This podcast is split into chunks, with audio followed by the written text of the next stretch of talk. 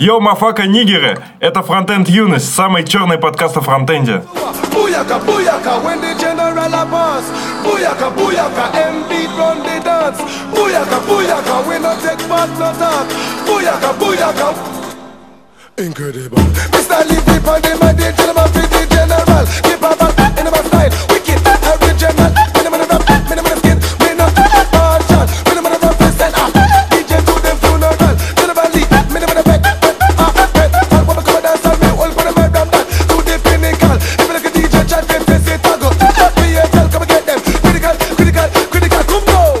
У нас есть донат.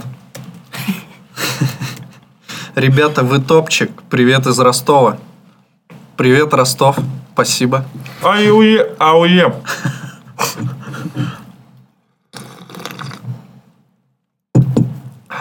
Все? Что за пауза? Ну все, расходимся. Я фоточку смотрю. Студентка фотографирует селфи с мужчинами, которые к ней пристают. Все, всем пока. Да что ты, у тебя животная часть, или тебе ничего сказать? Ладно, тогда я скажу. Пару выпусков назад мы разыгрывали билет на React Amsterdam. Суть конкурса была в том, чтобы в Твиттере опубликовать твит с вопросом одному из спикеров конференции. В твите надо было задать какой-нибудь пиздатый вопрос и указать спикера, нас и конференцию. У нас в конкурсе, к сожалению, поучаствовало 3 человека. Вопросы были: один про Ember, один про Vue и один про компоненты. Ты про Эльм хотел сказать? Да, а я первый сейчас сказал. Эмбер. Да, он уже все. Я думаю, что и у нас эти вопросы выстроились, что сначала был вопрос про мерж во Vue, да? Напомните, что там было по конкретике? Мерж state of MobX. Точнее, не мерж, а сериализация. То есть, это вообще даже не Vue. Короче, да, первый был очень умный вопрос про сериализацию стейта во Vue, в MobX. Второй вопрос это был веб-компоненты, да? Второй вопрос. А, мы в хронологическом порядке рассматриваем? Нет, в том порядке, в котором у нас уже проголосовали мы. Потом был вопрос... Ну, если проголосовали, потом был вопрос про то, как спикер относится к тому, что веб-компоненты можно использовать и связывать их с какой-нибудь React, с какой-нибудь библиотекой с помощью обвязочек всяких. И третий про Elm. Да, 2 вопроса про Elm. Да, 2 вопроса про Elm. И, к сожалению, человек, которого мы выбрали победителем конкурса изначально, он не имел возможности поехать, не имел визы и не знал, что сделать с билетом, предлагал его продать. Но поскольку билет не продается, он такой, типа, от организаторов гостевой, ты либо приходишь, либо нет, нам пришлось дать этот билет другому участнику, то есть второму человеку, и это оказался Илья Кошлаков. Поздравляем Илью с победой. Молодцы, мои. Саня хорошо, он знает, что вырезать.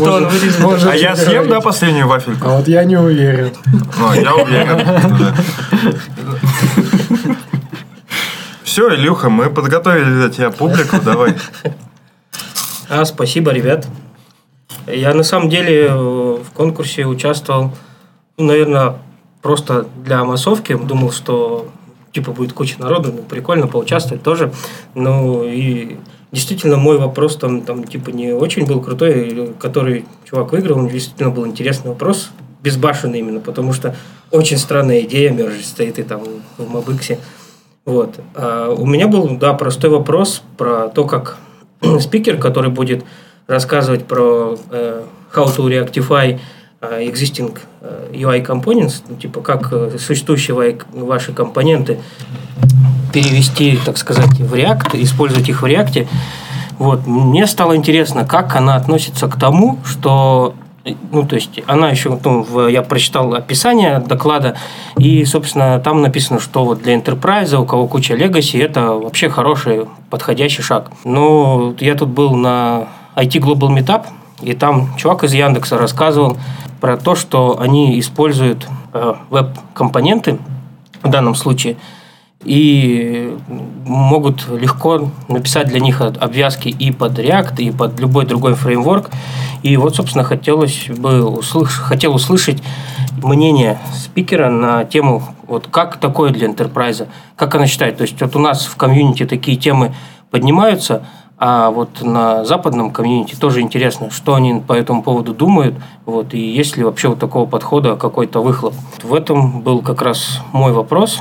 К спикеру, к сожалению, она не очень часто отвечает в Twitter. Она у меня там задала еще уточняющий вопрос и на этом где-то пропала. Ну, я, в общем, думаю, что я теперь могу ей задать вопрос прямо лично на конференции.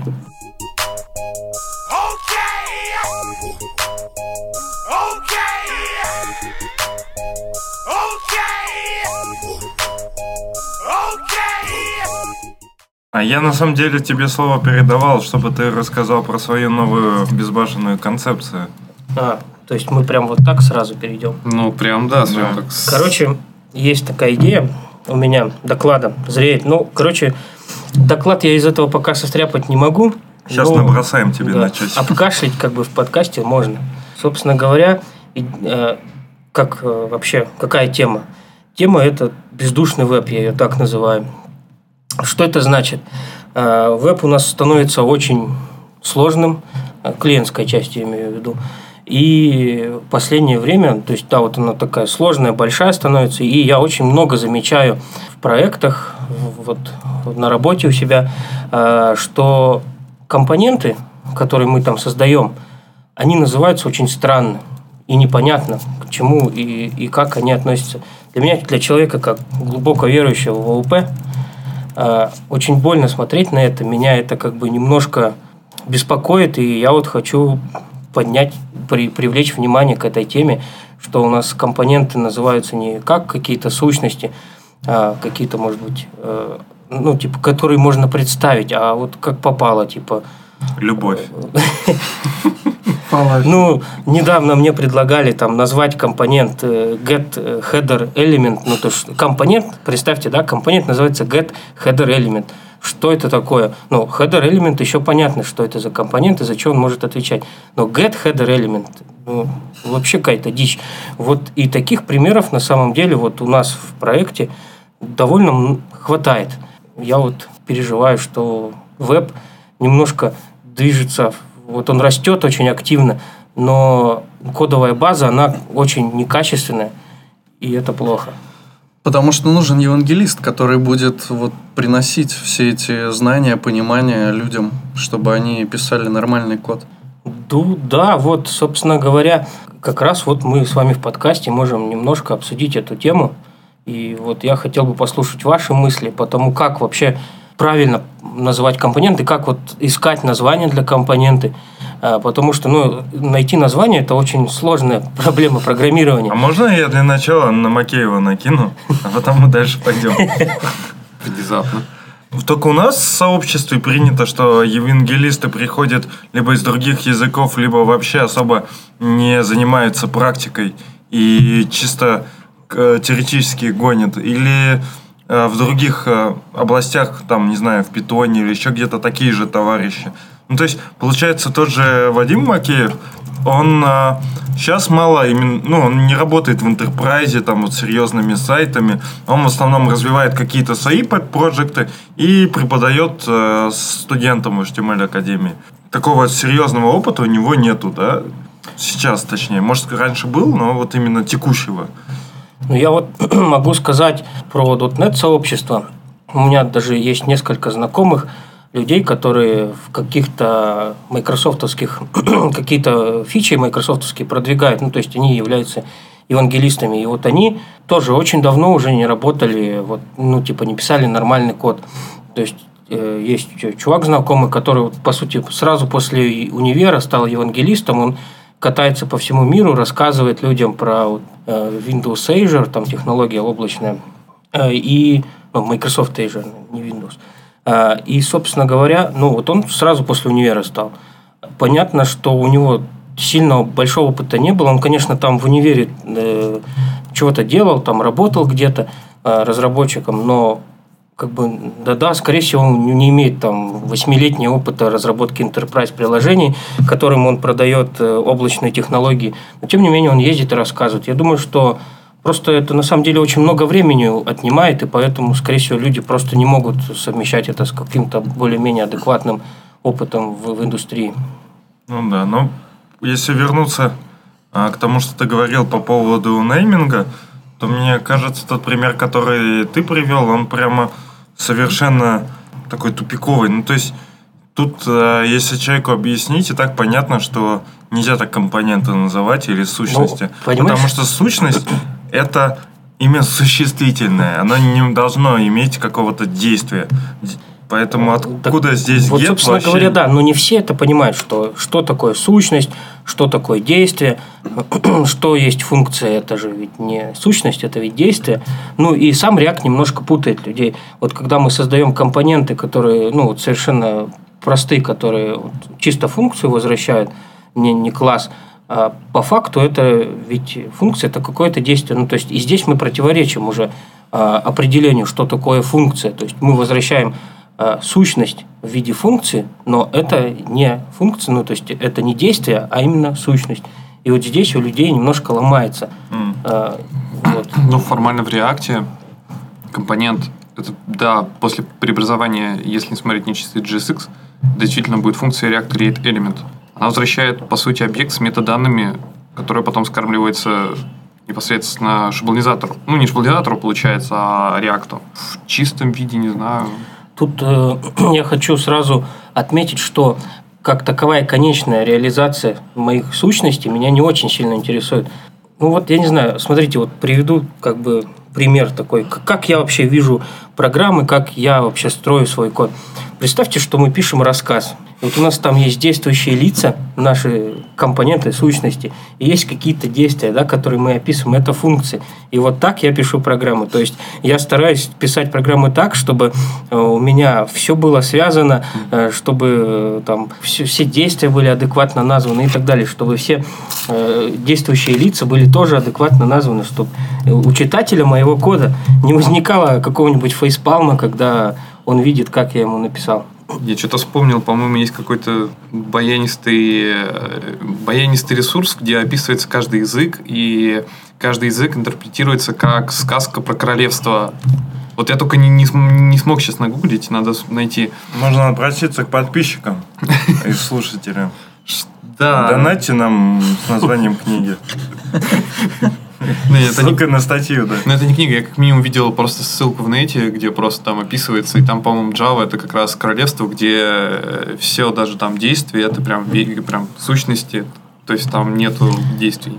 Ну да, ну просто когда мы говорим там об каких-то крупных проектах, то ты невольно думаешь, а вот в Java-ке-то хорошо. Когда, понятно, у тебя подпроджект, и ты там быстренько накидал, тебе вообще пофигу, как там все, главное проверить концепцию, что она там работает и так далее. Там можно вообще как попало называть. Главное, что кроме тебя этот код все равно никто не увидит.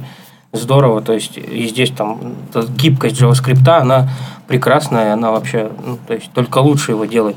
Но когда там над проектом работает больше 40 человек, то нужно писать рассказы прям такие хорошие, чтобы люди зачитывались. Нужно написать книгу «Чистый React-код». Ну, недавно возвращался к Эмберу. Там ведь, например, не функции компонента, а компонент – это ну, сущности. То есть, там не как в React. То есть, там назвать компонент getHeading… Что там? GetHeader. GetHeading-header будет сложно, потому что ты будешь создавать класс GetHeading. На финском вообще странно компоненты. На финском языке вообще странно создавать. Get header header. Get header element. Get header element компоненты. Получается, что если писать программу это как писать книгу, то программисты гуманитарии, да? Я закатываю глаза. Медленно закатываю глаза. А если писать код, как заниматься сексом, то программисты проститутки? Я считаю, что разработчик, прошу заметить, а не программист, это творческая профессия, и ты должен не только уметь там прекрасно считать математику и так далее, ты должен еще это иметь воображение и уметь... Быть рок-звездой. Да, рок-звездой. Уметь давать автографы. Слушай, мне кажется, что поскольку мы говорим сейчас про прям про Vue часть, как бы модели, то, наверное, все прям сущностями обзывать. Тогда там, в принципе, можно и весь HTML верстать тоже с сущностями. Да, почему нет? Ну, типа, берешь веб-компонент. Нет, я согласен, что нужно разделять концепции. Вот как раз тут недавно вышла вот статья про 4 слоя архитектуры для веб-разработчиков, где там делятся как раз слои на домен, стейт, presentation, view. Расскажешь? Вот, кажется, что... Такое разделение, оно ок, и то, что у тебя во Vue есть какой-то метод типа getHeading... Header element. Header element. GetHeader element. Голова элемент. Что не так плохо, если у тебя снизу есть где-то сущность. Я тебе объясню, как бы, из чего вообще это идет. То есть, смотри, у нас, например, ну, представь такую ситуацию, что у тебя есть какая-то библиотека базовых компонентов. Допустим. Вот. Ты ее к себе забрал в сервис, ну, в приложение, и ее используешь. Но для того, чтобы ее использовать, да, ты там должен насытить эти компоненты пропертями и так далее. То есть подготовить их как-то к размещению на своих местах. И представь, что у тебя есть одна компонента, она используется в нескольких местах на сайте. Но, может быть, чуть по-разному там наполняется.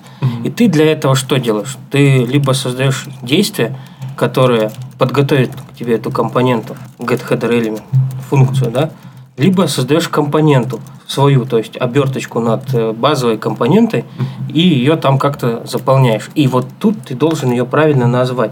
Вот тут как раз вся фишка, то, что народ не придумывает название. Вот как конкретно своим компонентам на своем сервисе, которые оборачивают базовый. Я бы назвал его wrapper header element. Вот, wrapper header element. Отличное название. Отличный пример, как не нужно называть компоненты. Просто дно вообще. Так я правильно понял, что вот как раз get header element это функция, которая она используется там во многих местах. Да, она может использоваться во многих местах. Да. С точки зрения узкого мира React это хок. Да, ну то есть это может быть хок. Но тогда это не должно называться функцией, наверное. Это же high order component. Но если это хок, который куда-то идет и получает функция. Этот header элемент. Нет, он просто подготавливает. Нет, сам-то хок, он же как раз-таки анкетер, по сути. Он получает один компонент, на выход отдает другой. Просто да, он просто подготавливает компонент. Сущность. Да, он формирует сущность. Либо... Тогда нам нужна фабрика. Да, отлично, это хорошо. Нет, я еще к чему. Абстрактная? Допустим, конечно, абстрактная, Леша. Смотри, тут мы хок сделали отлично. То есть, он у нас как-то подготавливает хедер. Теперь, допустим, давай представим, что у нас в этом случае... Какой-то компонент мы должны подготовить так-то, потом другой компонент подготовить совсем по-другому. И ну, довольно много кода, и мы выносим это все в компоненты, которые, по сути, тоже в те же хоки, ну или, может быть, как-то. И тут должны названия придумать этим функциям. Например, давай рассмотрим какой-то нормальный пример, чтобы было понятно. Допустим, комментарий возьмем. У нас есть... комментарии на сайте, грубо говоря, которые просто простыней выводятся. И есть сущность тоже комментарии, которая там, например, в боковой панели в какой-нибудь, ну как вот, выскакивает там какой-нибудь списочек небольшой. Там, кто последний прокомментировал и так далее, там топ-комменты или еще что-нибудь типа такого.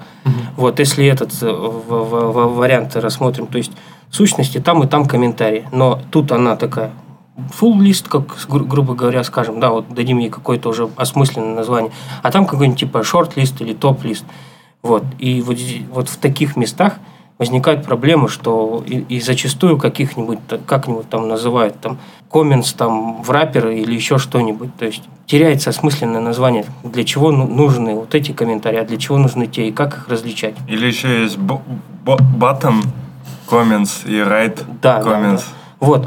Как раз, когда вот у Лехи прекрасно получается, я думаю, что он практикует такой подход. Мне понятно, что это за button comments, что это за right comments, что это за left comments. Они ведь на сайте несут определенную семантическую смысл семантический. И мы ведь должны назвать их именно вот по смыслу, а не то, что они слева. Они сегодня слева, а завтра у нас произошел редизайн, и они сверху. А сущность... Снизу, а снизу справа.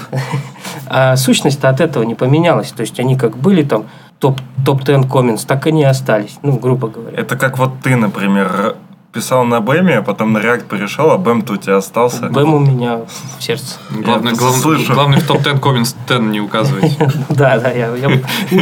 Кстати, да, типа 2 comments блок, 5 comments блок.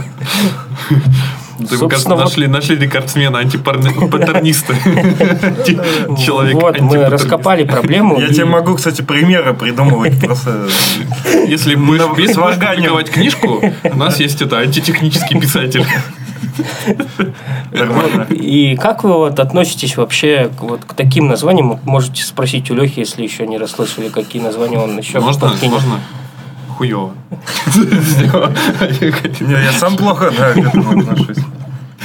Это понятно, что надо все семантически называть, независимо от местоположения и так далее. Это нужно называть так, как к чему это относится по сути, а не где-то размещено там в какой-то части сайта. Тут главный вопрос, как понять, что нужно сейчас, именно вот в этот момент, назвать именно так, а не как попало. Сразу нормально называть. Что значит сразу нормально? А вообще лучше сразу же выделить эту сущность, что это лист. Что этот лист, он может быть в разных местах фигурировать не как лист комментариев, а как лист там профилей, лист там еще чего-то. А лист, он всегда ведет себя одинаково, что у него есть пагинация, это список сущностей. Ты слишком упешно мыслишь.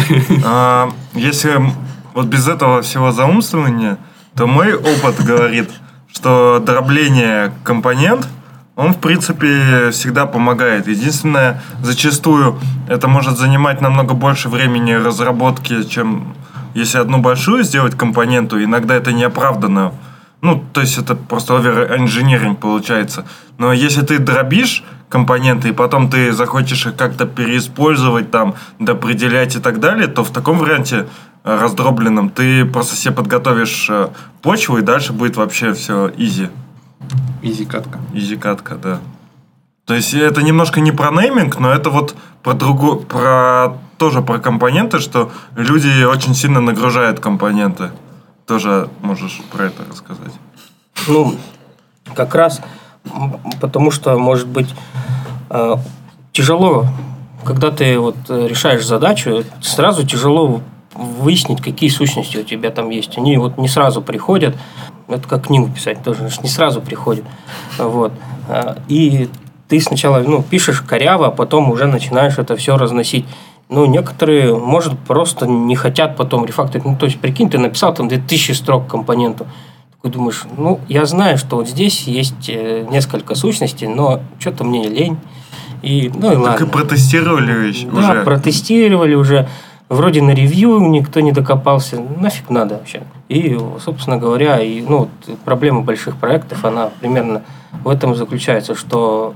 и прошло. А следующий человек, у него уже задача напрямую не касается этого компонента, и ему туда увязать не хочется. И он уже придумывает вариант побыстрее. Да.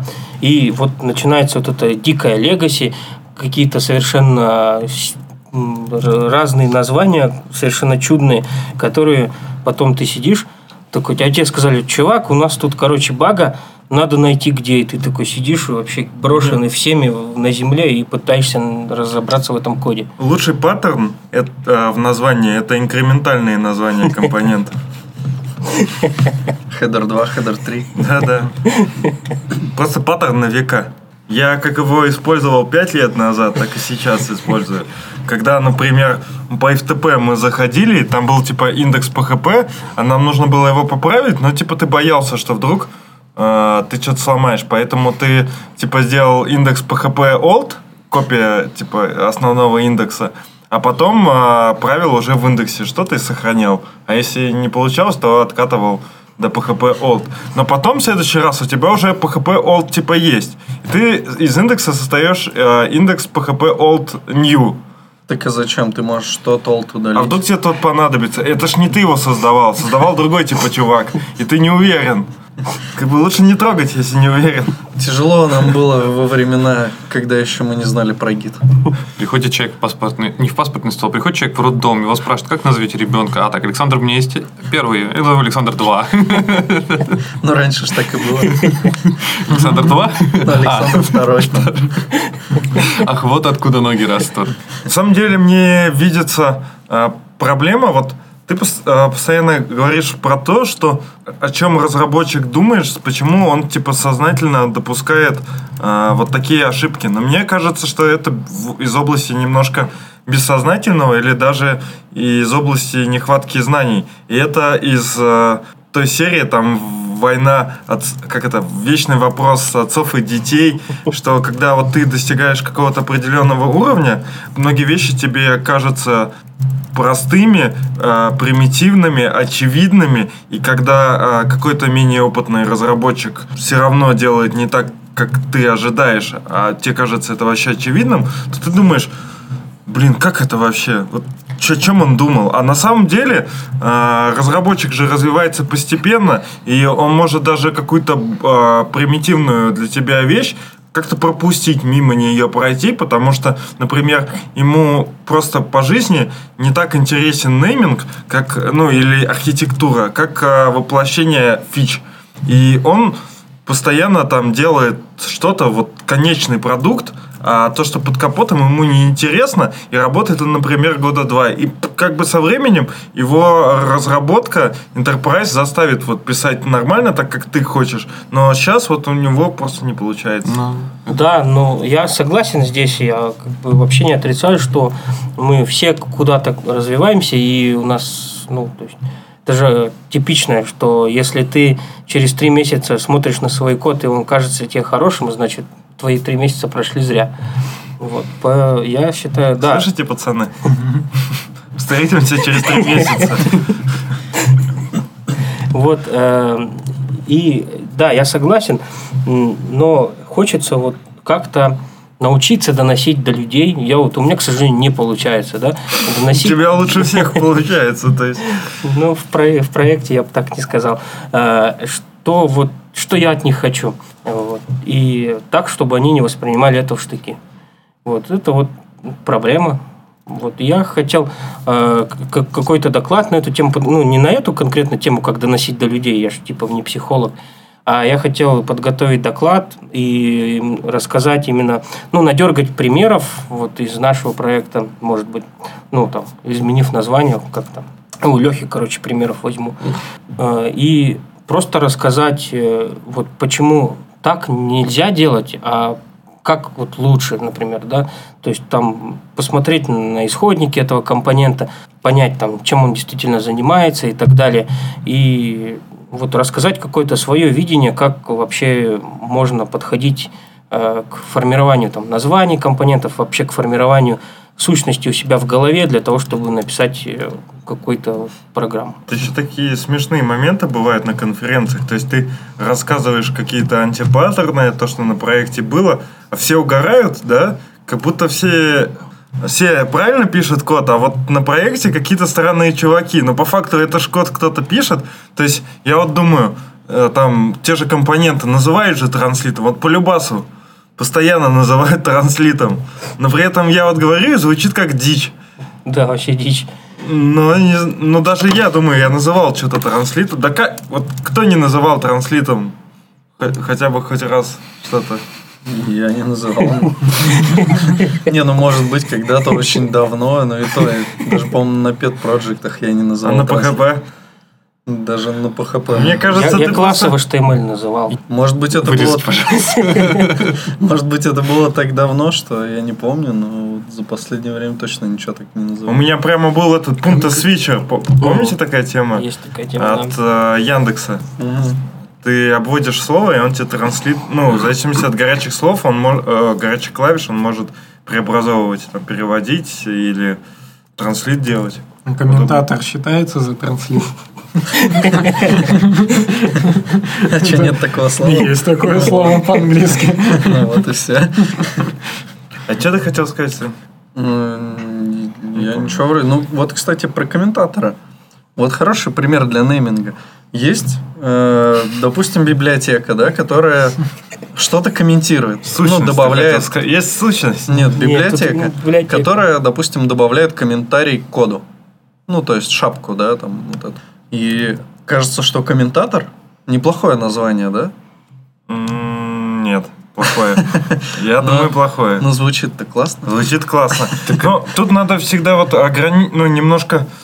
Вот, кстати, может быть, из этого проблема идет. Надо разграничивать. Вот я до сих пор не смог. Я, с другой стороны, разграничиваю. Как ты нейминг придумываешь своих пакетов, переменных и так далее. Поскольку есть вот куча реактов, эмберов и так далее, ангуляров, экспрессов, они же, по сути, не так сильно выражают, что происходит, как имеют маркетинговое название. Это в основном эффект какой-то. И, наверное, многие, кто приходят во фронтенд, они вот проникаются этой романтикой вот таких названий и потом переносят их себе в кодовую базу. И вот это тоже антипаттерн. И, соответственно, вот это большой вопрос, как лучше называть пакеты, да, там, библиотеки по маркетингу, так, чтобы, типа, люди запоминали, чтобы это хотелось этим пользоваться, не знаю, эффектно звучало, или все-таки по содержанию? Ну, кстати, JavaScript-сообщество недалеко ушло от, там, каких-нибудь рубистов, у них потому что аналог экспресса, точнее... Каких-то рубистов, я чувствую, где там в Нижнем уже подгорает. Синатра, Капибара библиотека есть. А Синатра — это, кстати, типа прародитель экспресса. То есть Синатра создали в аналог Node.js экспресс. А какой язык есть, где типа все пиздато, и у них практически для каждой нужды одна библиотека, и она клевая? Clojure? Да? Там, не знаю, миллион маленьких функций библиотек. Go, наверное. По-моему, Go, да. Ну, типа, есть язык, где там нет вот как в JS миллиона под каждый, не знаю, логер реализации, а там типа одна и все, и все не парятся, пользуются. Ruby on Rails. По-моему, все-таки Ruby, да. Ruby on Rails — это разве не фреймворк? Ну, это фреймворк, который все, и все им пользуются, и ничего больше тебе не надо. Не придумывай свой логер, ничего не надо. Ember? Мне кажется, ну, такие названия какие-то продающие, это когда ты там публикуешь свою библиотеку вне компании, это когда open source какой-то, ты хочешь ее как-то людям, чтобы она запоминалась, чтобы была на слуху, и тогда, наверное, да, стоит задать, ну, название такое звучащее. А, возможно, React внутри компании назывался «Это надо щит Vue Library».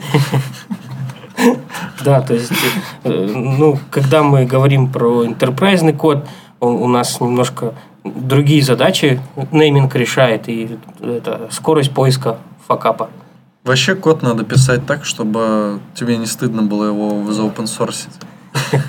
Я, кстати, по поводу названия вот уже... Скатываемся на нижний уровень. Ну, переходим к низкоуровневому названию. Я помню, когда я вообще еще ни в чем не шарил, первая статья, где было написано про то, как наименовать переменные, там был такой подход, что ты должен назвать переменную как-то, ну, просто ты ее назвал, а потом, когда ты код читаешь, тебе нужно найти эту переменную, ты вбиваешь поиск, если ты ее не можешь найти по тому, как ты ее второй раз вот подумал, как она называется, то ты переименовываешь. И ты типа переименовываешь до тех пор, пока у тебя не будет четкой связи. Mm-hmm. То есть, когда ты вот ищешь что-то там, не знаю, тот же получение заголовка там, и ты get title вбиваешь, у тебя get heading. И ты такой, ладно, на get title переделываю. Если ты все время get title используешь, когда тебе это... Ну, интуитивно понимаешь, что тебе нужен get title, то значит, это типа правильное название. Особенно, если у тебя там 10 человек в команде, и ты постоянно каждый день переименовываешь, потому что ты помнишь по-другому. Да, все чуваки типа по-разному. Да, все еще по-разному думают, и это тоже проблема, что у тебя... Ты ассоциируешь там вот конкретно эту компоненту, там, например, ну, с каким-то одним именем, а другой человек просто видит ее по-другому и приходит кушать тебе мозг, типа, на тему, что чувак, да ты здесь не прав, вот нужно назвать так, ты ничего не понимаешь. И тоже. Не, ну, кстати, вот в избежание этой проблемы как раз на прошлом проекте пытались, точнее, чтобы не было этой проблемы, с самого начала стали вести словарь. Какое слово, какое будет в переводе, чтобы вот не было проблем. Там хединг это или тайтл или еще что-то. Но в итоге оказалось, что все примерно одинаково мыслят. Но зачастую это может быть проблема, поэтому, в принципе, именно для русской... Да, в принципе, даже и не для русскоязычных чуваков, а даже для тех, кто native speaker, иметь свой словарь, это тоже неплохо. Но это я уже прям глубоко ушел. Да, ну, словарь, как раз, да, словарь, вот он решает такие вопросы. Я вот тоже недавно архитектурными проектами занимался у нас. И в целом под каждую сущность в документации, в ридме писал ее вот словесное описание, такое довольно расширенное, чтобы люди, когда будут читать, понимали, про что я имею в виду, когда вот пишу эту сущность. И, не знаю, может, кто прочитает. Кстати, вот это один из хороших подходов, как называть сущности. Он, по-моему, как раз и описан в чистом коде. Когда ты не знаешь, как назвать переменную, ты по факту отвечаешь на вопрос, что она делает, что это такое. И вот у тебя получается какое-то описание, и из этого описания ты можешь как раз и назвать ее. Ну, да. Ну, это, то есть, конечно... зачастую, когда вот ты видишь на код-ревью плохое название, ты подходишь к человеку, спрашиваешь, что это такое, он тебе рассказывает, и ты говоришь, ну, так и назови тогда, как вот ты да. описал. Это хороший прием, на самом деле работает очень замечательно. Ну, вот, да, к этому и нужно, мне кажется, стремиться, чтобы было как можно проще, как можно понятнее. Код вообще должен быть очень простым. Мне еще кажется, есть такой момент, что если ты не знаешь, как назвать переменную, то, возможно, ты не совсем... Ну, то есть, ты уже где-то переусложнил, и поэтому тебе сложно придумать название. Возможно, стоит подумать еще над архитектурой и того, что, ну, к чему эта переменная относится. Ну, не всегда. В принципе, название переменных – это сложная штука. Типа, если у тебя функция называется что-то пойти там куда-нибудь туда, обработать, что-нибудь там вернуть и еще что-нибудь сделать, то, возможно, стоит это разбить. Ну, принцип единой ответственности. Ну да, у нас, кстати, были такие проблемы в проекте, когда, ну, то есть, функции там по несколько сот строк, непонятно, что происходит. И тоже я участвовал в рефакторинге, и мы вот старались... как раз придерживаться про то, что Леша говорит, про принцип единой ответственности, что одна функция делает одно действие, то есть ты прям себя заставляешь, ограничиваешь, точнее, что вот ты сделал здесь действие, все, ты больше в этой функции ничего написать не можешь. Типа, если тебе нужно еще действие, заводи еще одну функцию. Еще, кстати, опять же, в чистом коде там был прикольный момент, что вот как определить, нужно ли выносить эту часть кода в функцию или нет. Если ты сделал отбивку, значит, это уже можно вынести. То есть, если ты написал 5 строчек кода, отбивка еще 5 строчек кода, значит, их можно, типа, оба вынести в отдельные методы. Ты когда отбиваешь, ты как бы сам говоришь, что они уже, значит, не вместе. Ну, тут главное слишком не переусердствовать, а то у тебя вообще будет только одни функции. Да, мне кажется, на самом деле, я вот прямо так упарывался, и мне не кажется, что это прямо ужасно. То есть, ты читаешь свой код как книгу, опять же, то есть у тебя есть оглавление, ты там спускаешься в какую-то главу, там еще какое-то оглавление, и ты так спускаешься, и до самой мелкой реализации. На самом деле там же есть и уровни абстракции, да, по-моему? Но когда ты, по идее, должен писать код сначала типа верхний уровень абстракции, то есть что происходит на самом верху, потом типа пониже, ниже, и... не должно быть, ну, функция не должна использовать разные слои абстракции, то есть то, что используется наверху, и то, что используется внизу. То есть она не должна, если утрировать, там, не знаю, выводить текст на странице и делать запросы в баску одновременно. Ну, это как раз называется протечка абстракции, когда у тебя один слой течет на другой. Да, мы сегодня это обсуждали. Как раз я пытался вот ту статью, про которую Саня рассказывал, я пытался ее представить в виде селедки под шубой. И мы поняли, что этот пример абсолютно некорректный, потому что каждый слой селедки из-под шубы, он не отсоединяется, абстракции друг под друга текут, и, в общем, полная задница. И это больше, Илюха сказал, пример монолита. Типа как бы слоистая архитектура, а на самом деле нет.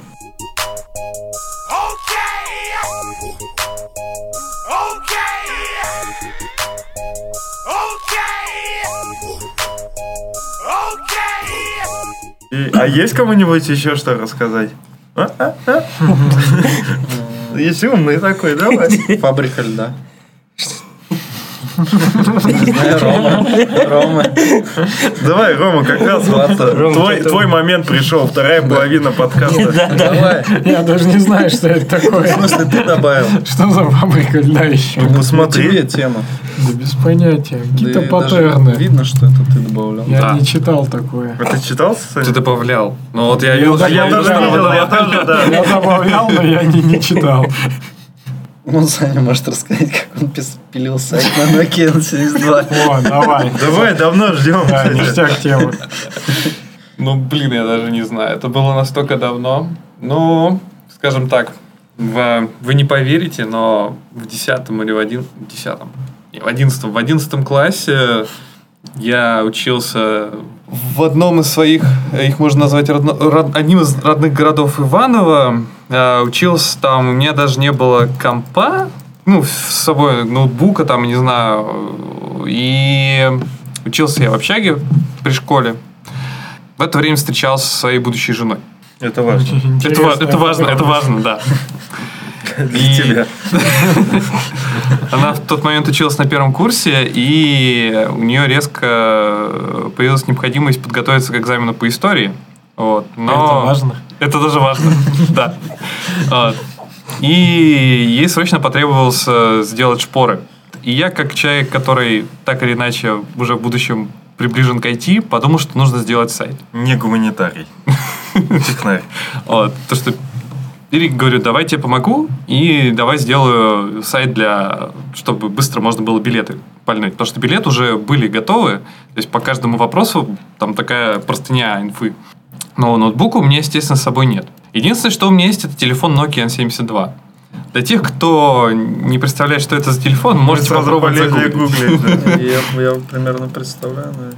Это на самом деле не так страшно, как какой-нибудь Nokia там какой 3030, что ли, какой там самый этот классический. Блин, N72 это вообще огненная мобила. У меня она тоже была. N72.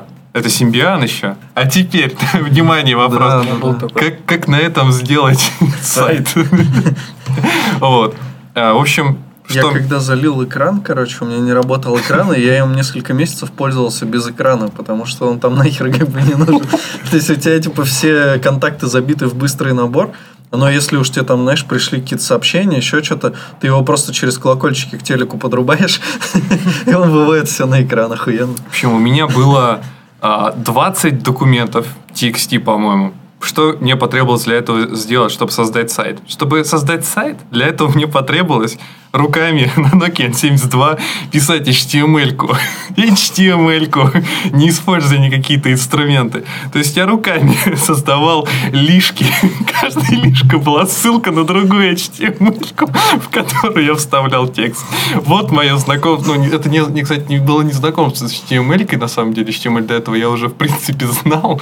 Но дело в том, что сам факт того, что мне приходилось руками верстать этот сраный HTML, заставляет меня иногда ностальгически вздрагивать, когда я пишу сайты на React, что когда-то мне приходилось сраный сайт делать на Nokia N72. Я помню вот первый раз, когда мы с чуваком сидели, с моим другом, и я говорю, вот что у меня на работе там проблема с Битриксом, не могу типа починить, а он типа шарит.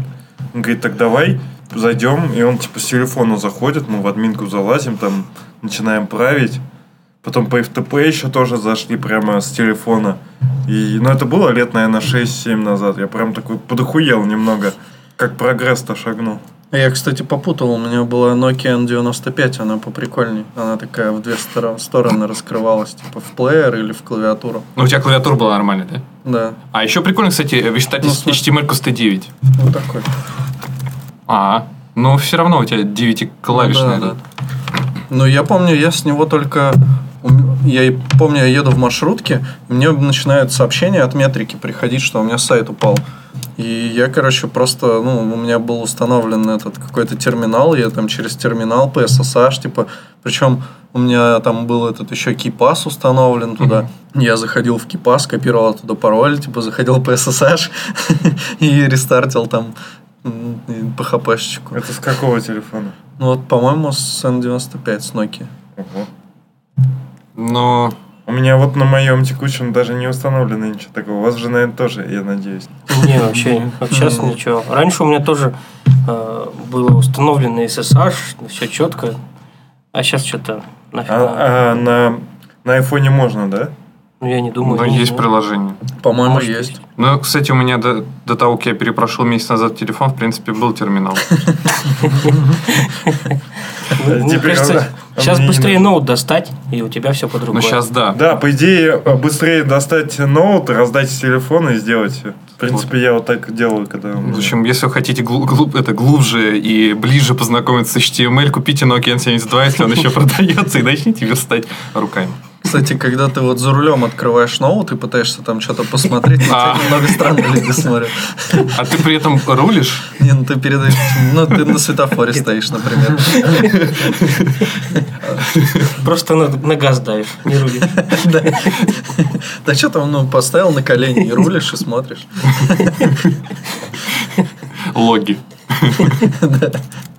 Да, вот как-то так это было. Причем это я делал ночью. Ну, как программист, когда еще делать это? Мне кажется, я даже какой-то код тоже писал с мобилы. Вот, с клавиатурной причем. Я не помню уже, что именно я писал, но что-то точно было. Возможно, я что-то на PHP правил. Вот как раз, когда что-то лежало. Ну, потом сайт уже по FTP я заливал. Этот сайт, который сделал, проверял, что все работает. Ой. Зачем по FTP сразу заходишь? Ну, это без SSH, да, ты делал? Ну, конечно. По-моему, кстати, там как раз на Симбиане еще был какой-то файловый менеджер, какой-то прям хипстерский X-файл, что-то. И он прям поддерживал протокол FTP, что радовал. Поэтому я как раз по FTP коннектился. Блин, на Симбиане вообще очень много крутого софта. Да. Причем бесили все время джавовские приложения, потому что они были по сравнению с симбиановскими очень уродские и очень тормозные, и очень... не знаю, слабенькие. Там Симбиан приложение есть, типа не помню, какое расширение у файлов. Explorer. Вот, это вообще прям... Его обязательно надо было качнуть. Он, кстати, по-моему, платный, что ли, был. Что-то там... Ну, короче, вот это вот все ностальгическое вспоминание. Ну, то прям... Я даже вспомнил интерфейс этого всего. В общем, по сравнению с текущими реалиями, когда ты запускаешь Visual Code, который представляет собой браузер, там, не знаю, на Маке, это по сравнению с Nokia N72, это так оверхедно даже кажется. А нас же тут, кстати, подъебали. Стопудов по поводу операционной системы, по поводу старперства. Старперства? Да. Вот Майк пишет, он у нас достаточно активный пользователь. Он набухался сначала, а потом писал: я еще охуел, в названии чатика есть юность, что как бы стёб, а собрались тут люди, которые хотят Ваське посидеть, вспомнить молодостью, хоть и шутя. Стёб над трендами поддерживают только всякие батьки охуенные, и в этом плане напоминает это все старушек на лавочке. Не очень связанная речь, но смысл понятен. Ну, я думал, что это хорошее название для подкаста, типа «Старушки на лавочке». Йоу-йоу-йоу, это «Старушки на лавочке». Йоу-йоу-йоу. Мы же думали, что можно сделать отдельный проект такой «Старушки на лавочке», и можно садиться с кем-нибудь и вот про всякое... С видео, да. Да, про всякое дерьмо старперское переть. Например, вот с Андреем Мелиховым можно вообще нормально пообщаться. А, еще можно как раз наш формат перехода на личности оставить. Что вот мы сидим с Андреем, например, на лавочке идет, и мы такие: «О, наркоман пошел! О, проститутка!» Если ты так в офисе сядешь, и будет весело. Да-да. Как эти чуваки меня из веб-дизайна сказали? Че там хуесос? Видимо, так и не сказали. Просто хуесос. Не-не-не. Значит, так отвечает хуесос. Не помню.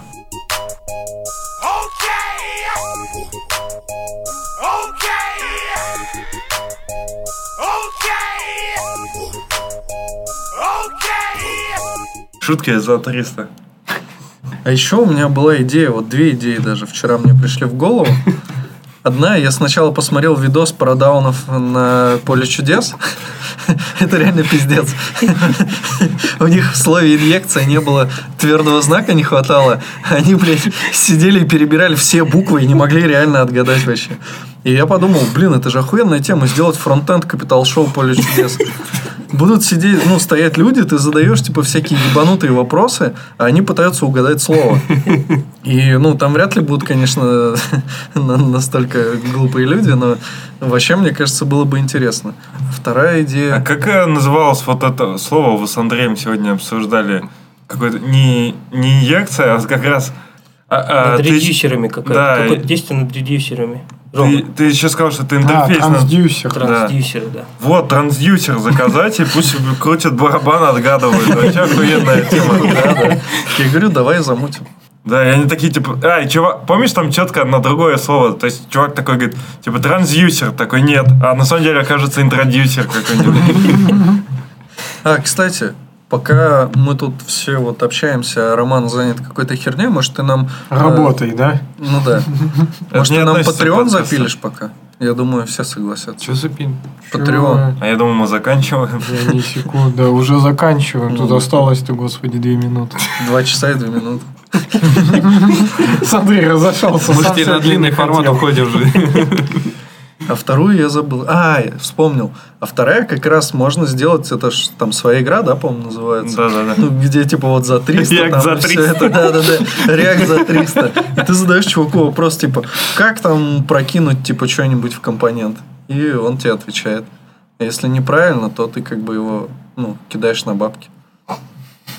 Не, ну это ж прикольно, это весело, такое шоу можно замутить, к этому только надо подготовиться. Можно же еще есть, я подумал, баттлы, вот современные рэперские, их упрекают в том, что чувакам даже уже платят деньги, а они плохо готовятся. А есть фишка, где 2 чувака приходят на баттл, и они ставят собственные деньги. И кто из них выиграл, тот забирает, типа... Все. Да, все. Соответственно, и у них такая мотивация. Это довольно прикольно. Можно такое же придумать, какой-то баттл среди разработчиков. Например, нужно что-то реализовать, и 2 чувака реализуют, ставят на кон предварительные деньги, а потом, соответственно, по каким-то объективным критериям оценивают, или заранее объявленным критериям оценивают, и кто круче, тот типа забирает все бабки. Кажется, что надо записать поле чудес. Я понял, спасибо. Вы обсуждали выпуск, который Саша вот нам скидывал недавно. Да-да-да. Я тоже сегодня посмотрел. Поностальгировал. По Дауну? По Сургуту? Из Сургута, кстати, тоже когда-то кто-то приезжал, и весь город смотрел, естественно. Вот земляки ж приехали. Не, ну мне кажется, это весело. Если... Тем более, что мы, в принципе, можем... попроситься к кому-нибудь, у кого есть видеооборудование всякое. Нам только барабан нужен. Самое сложное, по-моему. Ладно. Может, у кого-то из наших слушателей есть барабан? Нет, блядь, а зачем? Так это же DI из 90-х, что ты берешь какую-то доску, это, например, часть стола, знаете, столы такие были, разбираешь и вытаскиваешь, когда лишнее не нужно. С другой стороны, расчерчиваешь вот эти призы, всю херню, а потом сам с помощью, просто там какой-то проволоки и моторчика с батарейкой, типа, делаешь вот этот барабан. Так там же его крутишь рукой. Ну, тут кнопку нажал, он крутится. И когда надо, отпустил, да? Тогда надо, чтобы он очень быстро крутился. Ну, с барабаном самим, типа, самой конструкции несложно, а вот с... Ну да, надо продумать, чтобы он крутился как-то инертно. Блин, я уже реализацию продумываю. Мы еще с архитектурой не поделились. Кстати, прикольно. Я уже рассказывал, что я был пару недель назад на BeerJS в Екатеринбурге. И они как раз там имеют различные прикольные штучки у себя. И в том числе они подводят итоги. И в чем прикол, что вот как раз мы вот тут целый час общались, такую пургу несли, и чуваки на BeerJS примерно то же самое делают, часа 2-3. И сейчас они вот закончили, и Антон Конев, он подвел итог. И вот это просто очень угарно звучит, а именно выжимка всего потока сознания, который люди подбирали. То есть они сначала вот обсудили подкаст Сибранта «Умный дом», и какой-то парень написал навык для Алисы, чтобы включала и выключала лампочку у него дома. Мне кажется, это вообще заебись тема. Блокчейн на выборах, про чемпионат мира по футболу, про TypeScript и про выбор технологий. И вот это самое главное. Обсудили, что нужно обучать нейронки и на азиатах тоже. Даже если они не твои пользователи. А на неграх? Не знаю, не писали. Но говорят, что негров определяют как обезьян. А реально на выборах замутили какую-то хуйню, типа активный гражданин в Москве на блокчейне. И ссылка на GitHub даже есть, прямая. Вообще, Бир.js в ЕКБ надо, мне кажется, прямую трансляцию вести. Вот, активный гражданин, блокчейн для проверки результатов голосования. Ну, если... Вообще, есть активный гражданин в Москве, приложение, и оно не на блокчейне. Ну да, там оно довольно популярное, кстати. Да, через него можно наебывать людей. Сейчас я скину. Там просто сама штука прикольная. Там, например, в самом начале... Важно, данная инструкция предназначена для продвинутых пользователей ПК, обладающих знаниями английского языка и базовым пониманием принципов работы технологии блокчейн. То есть таких нет. Вот. И, конечно, изначально нам предлагают развернуть все это на Windows. Что уже как бы показывает высокий уровень претензий этого. Короче, все это пиздеж. Этот активный гражданин — это полнейшее наебалово. Через него накручивают там все эти голоса по реновации и прочую херню. Они майнят, наверное, через это приложение. Да. Я, кстати, вчера видел новость, где какой-то завод, по-моему, затарил. Ну, завод, который, естественно, принадлежит там государственным каким-то там чувакам, которые чиновникам, и они закупили, по-моему, 500 видях, короче, топовых для майнинга, охлаждения, там еще что-то. Нормально. На госзакупках. Приколи мне, короче, чувак Иши в Нагибабель прислал. Это, видимо, тот чувак, который просил ссылочку в комментах на Ютубе у его веб-дизайна, я вчера скинул. Короче, да, вчера... Говорит, что типа под Windows 10 у него СХ нет. Ну, нормально, можно кроссплатформенный. Да. Короче, Нагибабель — это такой шикарный пакет, всем опять же советую, который позволяет на постинстале удалить весь ваш проект. Соответственно, используйте. И вот чувак попробовал на Windows, а у него оказалось, что нет баша. И... А почему на Windows нет баша? Ну, потому что... А что делать тогда? Чуваку отписаться? Ну, что мы подумаем над вашим предложением? Батничек запили. А зачем мы баш использовали? Просто чтобы... Это же концепт был. Это точно твой пакет? Это MVP. Ну как, это мой репозиторий, скажем так. А Саня писал код. Я же баш не знаю. Ладно, я... А лайк... Блядь, 3 лайка. Зачем это такое? Ну поддерживай теперь, Лёш, твой репозиторий. Ну что за вообще... Атака, просто атака. У меня прессует, Саня, помоги. Я сейчас еще накидаю. Еще лайков? Да. Ты тоже, да? Я напишу same problem. Спасибо, пацаны. Пацаны, кстати, наши слушатели, ну и девчата тоже. Кому не впадлу, пул-реквесты в Нагибабель принимаются. Там всего лишь сделать, чтобы он на Windows работал. Ну, и чтобы не сломался на нормальных операционках. Охуеть, 4 звездочки. Вот, точнее, 10 этих звезд у меня. Тимофеев. Мы прикрепим ссылочку, можете поразвлекаться. Лайки ставьте, да. Вот, есть такой чувачок, Артур Корнаков, наверное, так. И мы заказали у него наклеечки. И когда они нам придут, мы расскажем вам, что мы об этом... Охуенная новость. Новость была не в этом. Я просто хотел сказать, что те, кто пришлют pull-request в Нагибабель для того, чтобы он заработал на винде, мы можем наклеечек выслать. Так что, если вам нужны охуенные наклейки, мы можем подсказать, где их заказать. У вас в репозиториях больше звездочек, чем 12? У меня был где-то звездный репозиторий, там их штук 5 или 6. У меня много есть. Только не в этом девшахте? Не, в моем личном. Но я не помню. А, тот бот, да. Не, ну бот, да, тоже модный. Но там вроде не сток. У меня за перевод клин-кода 63 звезды есть. У меня 10 звездочек. Бот у меня 9. Видал, у меня 12. Хотя твой бот, очевидно...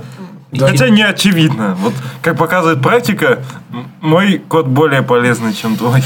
Да я удивлен, что мой кому-то полезный, потому что я хотел его отключать, и потом заметил, что даже кто-то лайкает, видать, что-то там делает. Хорошо, что нельзя дизлайкать на гитхабе. Там бы я точно выхватил бы. Сейчас митап по Vue идет в Москве. Первый митап по Vue. Там наш товарищ выступает. Александр Майоров. А-а. Да, и, кстати, мне вот тут скидывают фоточки прям в реальном времени. Кто? С митапа. С Биржес? Максим Зверев скидывает.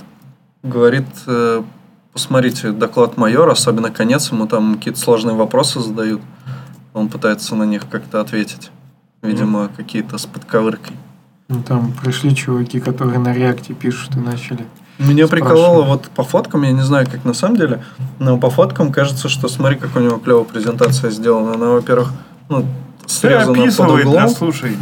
Срезана под углом, как бы, часть текста и, видимо, то, что происходит. Но я не знаю, в таком стиле просто, например, картинка и текст, и оно так под углом срезано. И оно со временем переходит из одной стороны в другую. Типа. Не знаю, как объяснить. Как прогресс-бар, короче, прикольно. На этом все охуенные новости у нас закончились. Есть еще, кстати, одна, но я типа вообще не в курсах. Там вышел NPM новый 5.8.0, next.0. Но я вообще без понятия, что там. Там типа какие-то фичи. Нихуя себе, вот у меня есть топ-новость. За эту неделю о своем увольнении объявили директора по безопасности Facebook, Google и Twitter. А, кстати, у меня же... Мы же как раз хотели эту новость обсудить. Я ее даже добавлял. А ты, короче, ее... А, так вот это новости недели, да? Ты читаешь? И я нет. Новости же недели. Я читаю канал Europe Design. Короче, как написал наш один чувачело из чатика, если подытожить новости этой недели, нужно валить из Slack'а и нужно валить из Рашки. Из Телеграма. Из Телеграма это я добавил. И погоди, если ты из Рашки свалишь, то из Телеграма не обязательно валить. Ну да, я вот тоже подумал, поэтому не писал. У тебя друзей там не будет. Просто реально получается... Ты же свалил из Рашки, какие друзья? Нахуй. То, что я случайно с утра пересмотрел начало интервью Венедиктова с Дудем, и как раз Венедиктов говорил, что следующий срок Путина будет в том числе... заключаться в том, что вот с точки зрения интернета будет много ужесточения. И сразу просто сходу блокировка Телеграма через какое-то время. С другой стороны, это, конечно, не от Путина зависит, но в Слаке какая-то ебанина. Еще на Facebook что-то гонят. Да, а Facebook Цукерберг же сам признался, что там он слил слили случайно херово тучу пользовательских данных. И он, сказал, что готов даже перед Конгрессом отчитаться, ему стыдно, и он сам сказал, что, подорвано уважение и доверие к Фейсбуку после этого. Ну, вот это перед Путиным будет отчитываться, как все грамотно сделал. Ты не перед Конгрессом, ты Путину в глаза скажи. А еще налоги там подняли с 13 до 15%. У нас? Да. Почти. Что значит почти? Ну, решили поднять, что... Так вроде уже Думе... подписали. Все. Да, не в Думе вроде обсуждать. Ну, так быстро не могли за 2 дня оформить это все. Поднять налоги могли за полчаса. Самый политический подкаст о фронтенде. Блин. Кстати, уже... Я через подкаст узнаю страшные вещи. Первая страшная вещь, которую я узнал, что у Дринкаста фон – это запись, а вторая – это то, что налоги подняли до 15%. Блин. Причем, что там какой-то министр сказал, который вроде по культуре-то у нас чувачок, что никто уж не запарится, 13-15 небольшая разница. Гуманитарий. Я тоже так считаю. Вот у меня было... Я в магазин прихожу, чувак говорит, вот чайник когда покупал, там есть акция у Редмонда, Тебя занесли, да? Что-то про выбор. То есть самые популярные товары в какой-то категории имеют наивысшую скидку. И вот чайник, который я покупал, тот же, что и у тебя. Там пиздатый с подсветочкой, там, который можно. С управлением с мобила. Да. Какая фирма? Redmond. А, ну понятно. Вообще, что понятно? По-моему. Да, он типа специально спросил, чтобы прозвучало еще раз. Короче, чувак мне такой говорит: о, скидка 20%. Не так уж много, но приятно. Я такой на него смотрю. Чувак, блядь, 20% это просто дохерища.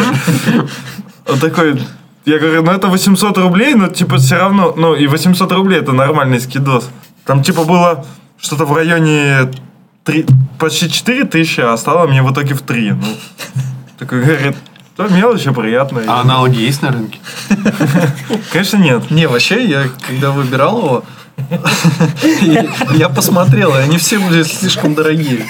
А этот самый душный. Для простых людей, да? Да, для простых. За 3 куска, блядь, чайник лет от народа. Там игры есть. Игры есть? Приложение есть. А на него можно писать сайты? Нет, сайта вряд ли. На самом деле, вот вы угораете, что типа у нас такая тема пошла там про чайники, не про фронтенд. Но, блин, этот фронтенд-викенд может про жрачку в конце говорить, а мы типа не можем, да, тему про бытовую технику. Почему нет-то? Мы вообще постоянную рубрику про бытовую. В нашем подкасте вообще про что угодно можем говорить. Пятиминутка бытовой техники в конце. Обязательная рубрика. Да, я в следующем расскажу про свою стиральную машинку. Мы вместе, да, поделимся. У нас с Лехой просто проблемы со стиральной машинкой. О, я могу поддержать. У меня необычная стиральная машинка. Ну вот, да. Так что ждите следующий выпуск. У кого проблемы со стиральной машиной, ставьте лайки. Ну все. Всем пока. Пока. Пока. Пока. Внезапно. Всем пока. Неожиданно закончилось. Неожиданно приятно закончилось.